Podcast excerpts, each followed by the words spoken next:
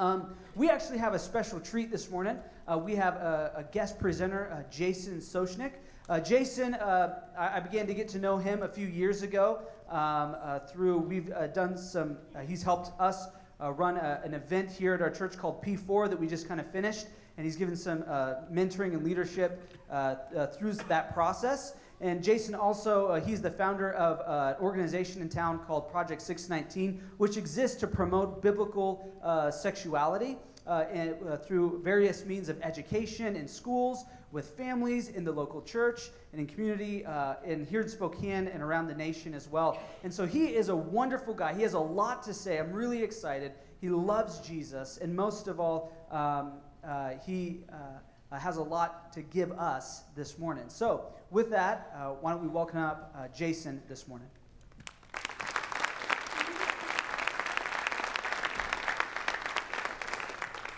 Well, good morning. It's, uh, it's great to be here. Uh, I always enjoy when a church takes on the subjects of sex and sexuality and relationship. Um, it's, it's the core of what we do at Project 619 and uh, you, have done a great job. I, I get the, the, the, privilege of speaking on one of two subjects we don't speak of very often in the church, uh, that being today singleness, but you already tackled pornography, so um, good for you. Uh, you know, one of the things that, that I find is, is we a lot of times are afraid to engage in these conversations, and what our ministry does is challenges uh, churches and families and schools to engage in this in an honest and Christ centered way. And so we've been able to do that. Now, uh, today I'm going to tackle the subject of singleness, and I'm, I'm going to make some assumptions. I'm going to assume that many of you in here are either pursuing or already have a relationship with Jesus Christ. If not, I still welcome you to engage in the information because I think that it can be life giving regardless. But I'm assuming that. But I'm also wanting to say this because I know that if you're married, or older, you might think, well, singleness, it doesn't really apply to me. um, now, I want to say this is that our message today is going to be one, regardless of your life circumstances, that I think applies to all of us. And when I say single, I'm not just talking about those that aren't married yet or haven't been married. I'm talking about those that are divorced, those that have been widowed. I want for us as a community today to engage in an honest way. Now, let me just say this I, I spent most of my life uh, being single. Uh, it's easy to say that in my 20s I was, I was a sexually frustrated Christian, um, which is very true, and some of you are, are uh, uh very quietly laughing because you, you might know that, that that can be true, especially in today's culture. But, but the reality was, I made a choice when I was 16 to become sexually active, but I made a choice to start over when I was 21, and it was because of something that radically happened in my life, and that was recognizing the power of Jesus Christ, recognizing that He was greater than any life circumstance that I had. And it was through that relationship that a lot of uh, the ways that I saw sex and sexuality and relationship changed. I went on a journey because so often the way in which these conversations were framed were more about regulations and rules than they were out of the heart of a relationship that is offered to us. So I'm thankful today that we get a chance to do that. Now, today what I'm going to do is I'm going to give you a little idea of what singleness looks like today, because it has drastically changed from the time that I was single, even just a, a few years ago. I, have been married now six years this month, um, but I, I, spent most of my life single. And, and I spent most of my life uh, as a ministry leader um, being single. And so uh, I'm going to speak from that. But then um, I, I want to give a word to those that are single, then I want to give a word to those that are married uh, because I think that God, in His uh, wisdom through Scripture, speaks to us. So I'm excited that we get this chance to do this. Now, um, I spent most of my life as a single person, and most of the conversations I heard around sex typically were a little bit cheesy. Um, I, I, heard some really horrible things. It, sometimes I, when I thought of sex, I, I, always felt like it was like this thing that was really gross and bad until you got married and then you could have it. And it was like, yay, wow. But what we find in Scripture and what we've been learning is that God actually speaks a lot about this gift and that there is a lot to celebrate. As you can tell, I'm a little bit excited when I start speaking about this, and that's okay, as we all should. No matter our life circumstance, there is something that, that is true about God's Word when it comes to this subject. And so I'm excited as a congregation we get to dive into that. Now, let me start with what the world of singles looks like today. Um, it is vastly different from what many of us might have even known five years ago. Now, I'm 40 years old, um, which, by the way, on the balloons it says I'm over the hill. So um, there you go. Um, I remember as a teenager seeing over the hill and thinking, oh man, I do not want to turn 40. And I, I just want to like look back and find myself in one of the party supply stores when I saw the over the hill and 40 as a teenager and be like, dude, you're not over the hill. And I can see my teenage self being like, no, you're over the hill. So, um, you know, whatever, right? Like, but but from the time I was a teenager in my 20s and even early 30s, um, the single scene has drastically changed, both in the church and definitely outside of the church. I mean, think uh, about the smartphone. The smartphone is 24 hour access, it acts as a singles bar for many singles. You have apps, Tinder, which you can swipe right and swipe left depending on who you like and who you don't like. You can go online, OkCupid, Match.com, Christian Singles or Christian Mingles.com, which I still find a little bit creepy at times, but, um, but there is something that we find, a resource that's available to us to be able to, to maximize. Because I think that one of the things that's different from any other generation that this generation is doing is looking for the best option because their options are limitless. You know, when I was growing up and I was dating, I, I, I felt confident if I had one or two choices. Today, uh, singles, when they go online, have thousands of choices. And I think that also then leads to the reality that most singles today are looking for a soulmate because they think that they can find it in the midst of thousands. They are maximizers. The other thing that we find uh, when it comes to, to singles, especially within the Christian market, is that most information for singles is catered uh, uh, not to them, but to their married friends. In fact, if you go into a Christian bookstore, most books are for married individuals. In fact, for every one single book in the Christian bookstore, you have a roughly around 290 to 300 books for married individuals. We don't have a lot of resources about being single. And honestly, that's heartbreaking. As someone that spent most of his life as being single, it, it's, it's, it, it's really confusing because I, I, see, the, those that are single have so much to offer the church, yet so often we're placed on the margins. And so I'm, I'm glad that we have an opportunity to, to dive into this. I'll start here. So, what does um, God say to those of us that are single? Well, first, I'd say this. Uh, what we find starts with Paul, who, by the way, was single. And he says this I wish that all of you were as I am, that being single. Oh, by the way, um, uh, Paul and Jesus, they were both single, right? We, we often forget that. But also, um, I love superhero comics. And, and I don't know if you recognize this, but like almost every superhero is not married. Right? Like they are doing something and, and they are, are, are meeting a need. They are fighting against injustices, yet they are single. Why? Because every time, if you look at Spider Man or you look at love interests of Captain America, or they're always like, oh man, you don't understand my life right? Because they're busy, busy fighting crime. If Spider-Man, by the way, um, whenever marriage was introduced, which was one time, uh, soon after they got married, the um, arc of the story changed, and no longer was he married. So I don't know how that works, but there is greatness that can come in our singleness, yes, and also being married. But we have to understand that, that even Paul here is saying something great about our singleness. He's saying it's a gift, but each of you has your own gift from God. And one has this gift and another has that. This gift, when you translate it, the word itself is something to be graciously given. And I know that for many of us who are single think, I did not choose this gift. right? Like, like there, there is something to singleness we think, oh man, I did not choose this. Um, and the reality is, this gift can be um, both good and bad. It can have its great days when you just want to hop in a car and drive somewhere, and you don't have to worry about dirty diapers uh, or any of the other things that come along with families and kids. Or it's bad days when you yearn and long for that kind of relationship.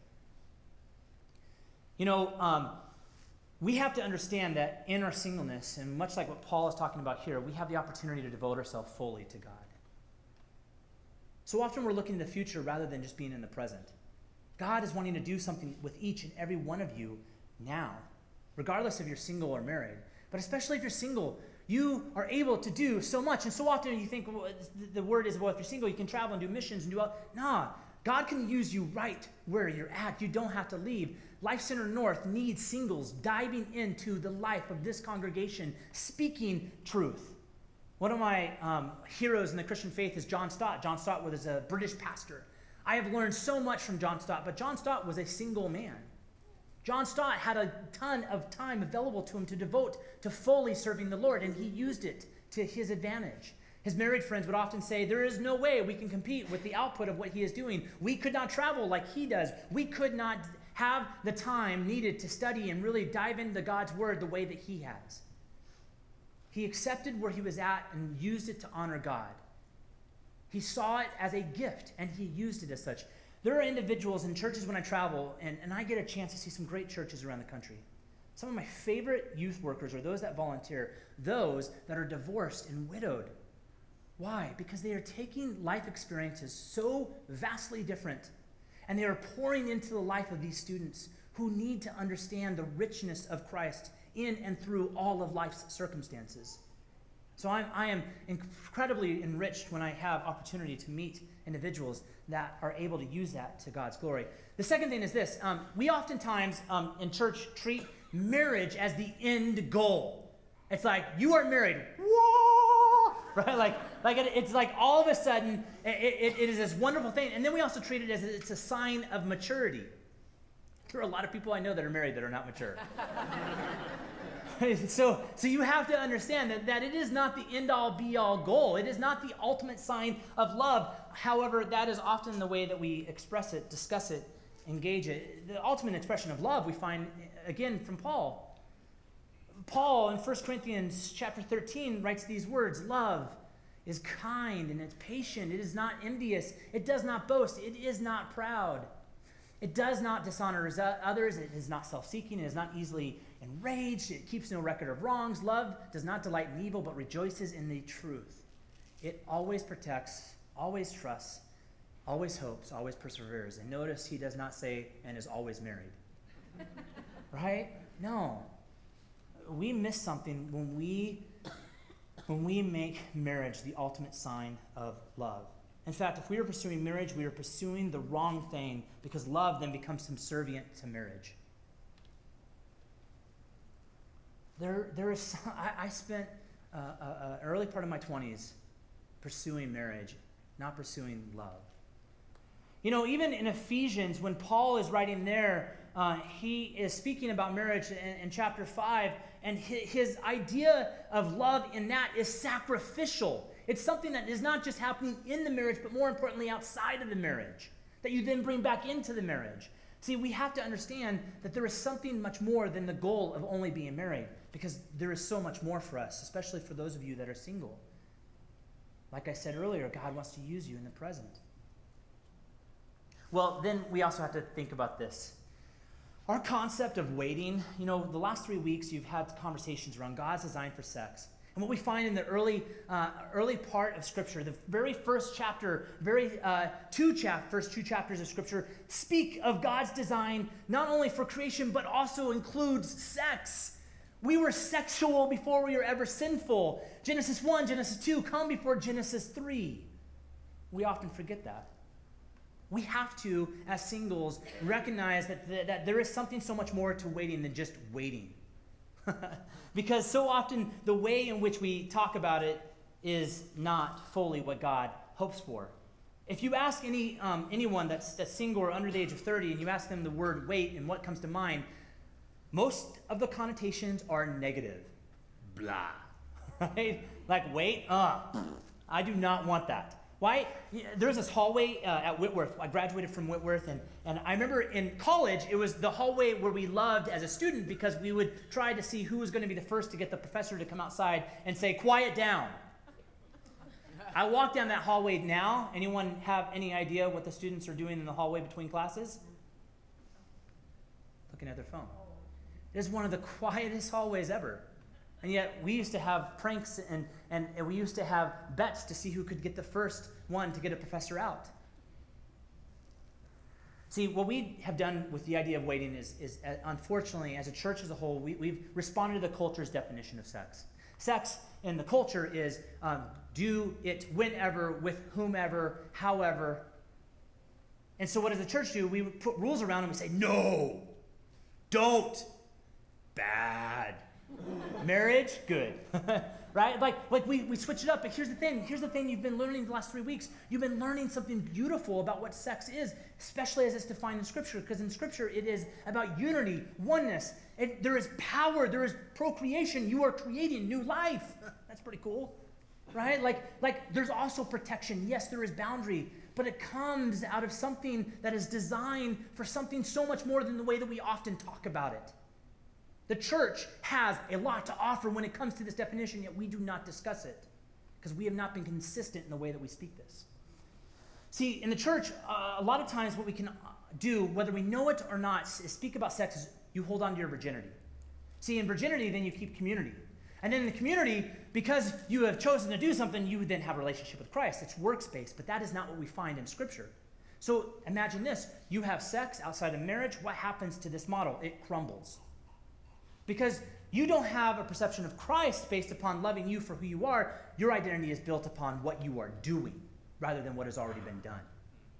See, here's what happens in the second model, which is we place Christ first. And this is what I found in my 20s. You place Christ first, you get community. And when Christ is at the center of it, we are forgiven. We all are sexually broken and recognize we need Christ, which gives us community built upon and centered around Jesus this relationship that is offered to us. And then what it allows for us to do is to walk in obedience and to be honest. In my 20s, I learned something that was so drastically important. From the time I was 21 to the time I was 34, I made a choice to wait to have sex. I didn't do it by having a bunch of rules. I did it by being honest. I used to, I remember, I, I, like, it's not like I stayed inside until I met my wife, and it's like, ah, I hope I meet my wife someday, right? Like, we act like that, but no, I went out. And you know what I did? As I was honest, I would say, Lord, I really want to have sex. But Lord, I want to honor you. Why do I want to honor you? I know that you love me. We love because he first loved us, and I want to honor you. You are greater than. I, I want to honor you. And so what did I do? I, I made a choice to follow him. I walked in obedience. Doesn't mean I always did it right, but I will tell you this. I was able to make that choice. It was not easy, but because I put Him first, it put everything else in perspective. It changed the way that I lived my life. It changed the way that I saw waiting. And here's the last bit I don't know your story, but I do know this. The way we talk about sin has to change. Sin has a tremendous amount of power to help uh, to, to, to, to move us into hiding. That's what sin does in the garden. What did Adam and Eve do? They hide. 1 Corinthians 6, before 7, Paul is writing about the power of sex and sexuality. And what does he say? He does not say fight sexual immorality. No, he says flee, run. All other sins a person commits are outside the body, but whoever sins sexually sins against their own body. So what does he do? He says run, flee, get away. So often our language is one of like fight. All right, I got you, Satan. Here's the deal Satan doesn't just attack you in your weaknesses, he attacks you in your strengths. And so Paul knows this, and what does he say? He says, flee, run. Here's what happens in most of the accountability groups that I've been a part of we focus on sin. We say, no, no, no, bad. And so we get together and we're like, hey, did you look at porn this week? Yeah, bad. That was no sin. That's how we talk about it. So the boundaries that we set are all around what we don't want to do. And I remember one time I said, we've got to change this. This isn't the way we, we see Jesus engaging sin and, and, and, and scripture, and it shouldn't be the way that we engage one another. What does he do? It's about falling in love with the Father. For me, actions began to change as I started to pursue Jesus and run away from the sin. That's what scripture is saying here flee, right? When you say no, no, no, no, that's where you go. Where you run to is your identity. And we as a group said, let's run to Jesus. Let's grow in a relationship with Jesus. I want to fall more in love with you. And as I do that, the action, the sin begins to change, it falls away. This has happened with more of the groups that I've been a part of. Because I say, what are we here for? Well, we're here because we want to become men that follow Jesus. Well, then let's focus on that. Let's focus on the bigger yes rather than the small no. Because so often what we do is we focus on the no and we forget about the larger yes, which is Jesus, which is the relationship we have available in Him. Let's run to Jesus. Let that be our identity. And also, that, that, that when you do that, it changes the way that we um, have conversations around um, how far is too far, really, which is the question of like how much can I get away with? Um, because it's like how much sin can I allow in my life? Like, you know, if that's your question, then like, and if you're always about no to sin, then then uh, like, I'm sorry, but th- th- you're more often than not going to fail. What if you said, how holy do I want to make this? How do we allow Jesus to be? And I, I used to, when I was single, I used to be like, oh, that sounds so cheesy, making Jesus the center. But as Jesus became the center, I began to live my life, and he began to be reflected in my life in different and more viable and powerful ways. His kingdom was expanded through that. I believe that. Well, that's for us, or for those of you that are single. I, I, I want to, though, uh, speak to those of us that are married. Because I, I, think that we have to understand that, that there are words for us to understand when it comes to being married. Because here's what, what we, we have to understand if you're married you have privilege. In the church, you have privilege. We need to do a better job of bringing singles into the mix. We need to do a better job of listening, of allowing them to engage in family camps, to engage in leadership. I can't tell you how many times I've been turned down um, or, or I've been invited into a circle only to be turned down to speak when I was single because I wasn't married. And we were speaking to single people. It's like we were going to speak to single people, yet they didn't want me to be a part of it because they thought it was too much of a burden. And I thought, no. I, why? We have got to create a space for those that are single because I, I think it's really important. We've got to understand the privilege that we, we, we have. So, how do we create that? We create community. And we have to understand that by one, recognizing we are built for relationship. Genesis 1 27, it says what? We are made in the image of God. He created a male and female. And when you are made in the image of something, you have to recognize. You take on parts of who that is. Think about this. If you were made in the image of God, God is spoken of in three parts, right? God the Father, the Son, the Holy Spirit. God was in relationship with himself before he ever created human beings. Relationship is part of our DNA. We've got to find a way to be in relationship in the vast group that we share and call church, married, and singles. It, it, it, it's a beautiful and wonderful picture when that starts to come together and coalesce. I've heard stories of Life Center North of people that have been impacted and influenced because you are doing this. I, as I was preparing, I was talking to singles. They, they, I had one friend that talked about divorce care that they got. How beautiful is that? We have to be able to find ways to be able to bridge those gaps. And then I also think that there's this.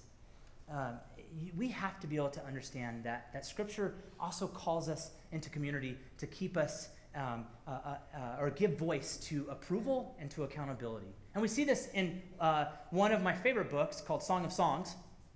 It should come with a parental advisory.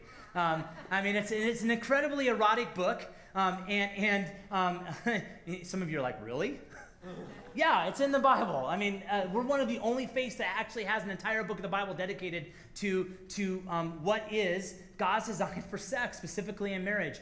See, what we find in Song of Songs is we see four people, four audiences. We, we see the, this woman, the Shulamite. We see the, the, the husband and the husband to be. We see um, uh, God. And then we see um, what are referred to as the daughters of Jerusalem, the friends. And see, we get to be friends. See, I think we need to be able to speak into the lives of those we see, see around us, both married to singles and singles to married. And, and like, I, we have to be able to give permission for this.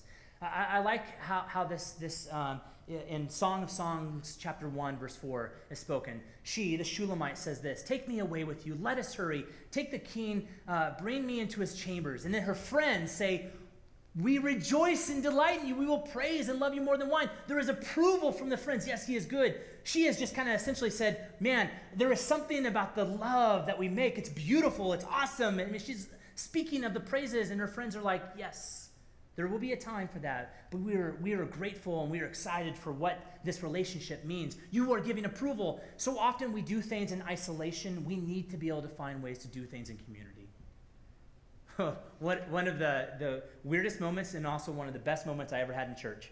I was dating someone, and uh, one of the elders in the church came up to me afterwards because I'd had my arm around, around her and, and said, Hey, I, I, I, grabbed my shoulders, and I, I didn't know him that well. And, uh, Uh, he goes, Hey, I just want to know how things are sexually in your relationship. okay. Um, I'm Jason. Nice to meet you. I, I, think that you're one of my elders. Um, that's awesome. Uh, but you know what? It, it was an awkward, but it was, it was one of those moments where I was really grateful. Because we don't do that. But yeah, if we're going to be a church that really wants to be able to embrace all, we've got to find ways to be able to do Because what do we talk about church being? A family. What does family do? They not only approve, but they hold accountable. And we see that again in Song of Songs. In chapter uh, 1, a few verses later, it's the girl that says, Tell me whom I love, where you graze, where you flock, where you rest your sheep at midday. Why should I be like the veiled woman beside the flocks of your friends? Essentially, she's asking for direction. And what do her friends do? If you do not know, most beautiful of women, follow the tracks of the sheep and graze young goats by the tents of the shepherds. She is seeking advice from her friends. That's what we have the opportunity to do. I'm, I'm reminded of something in, in, in uh, the beginning of uh, the, the, story uh, of uh, creation and then the fall. In Genesis 3 9, it actually does this thing where, um, where Adam and Eve are hiding. And so often I think that we think that it's they that go looking for God, but no, it's God that comes looking for them. And he asks this question Where are you? And Jesus does this with Peter, essentially, when he's restoring them on the beach. Maybe we just need to be a people that says, Hey, where are you? That as we're, we're being used where God has us, we're just asking, Where are you? Being present is one of the most important and powerful gifts we can give. You know, um, as I close, I'll share one last story. Um, there was a study that was done several years ago, um, and uh, it was a psychologist, and he asked 300 people, What do you live for? What do you have to live for? And 9 out of 10 were simply waiting for something to happen a better job, new house, trip, etc. They were putting in time while they waited for an uncertain tomorrow. But as Christians, our mentality should be that of Paul that time is short and eternity is just ahead. It gives us an opportunity to be present, it gives us an opportunity to be used, to recognize the place that we have been set can be a gift that has been graciously giving, given. Is that how you see the circumstances in which you are currently? If God has blessed you with a family, awesome. If He's not, there is hope in Jesus, not in the future family. Yes, if God blesses you with that, awesome. But be used by God where you are right now. Thank you so much for letting me be a part of your community today. Let me pray.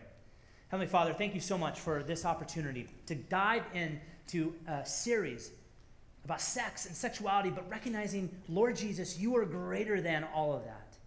There is someone to look to in the midst of our celebrations and our joys, our hurt and our pain, our shame. May you, through your light, penetrate into any darkness that, that needs to be revealed in our life. And because of that, your kingdom be expanded. We are incredibly grateful for this opportunity. We do not take it lightly. Be with us as we leave this place now. It's in your holy and precious name, Lord Jesus, we pray. Amen.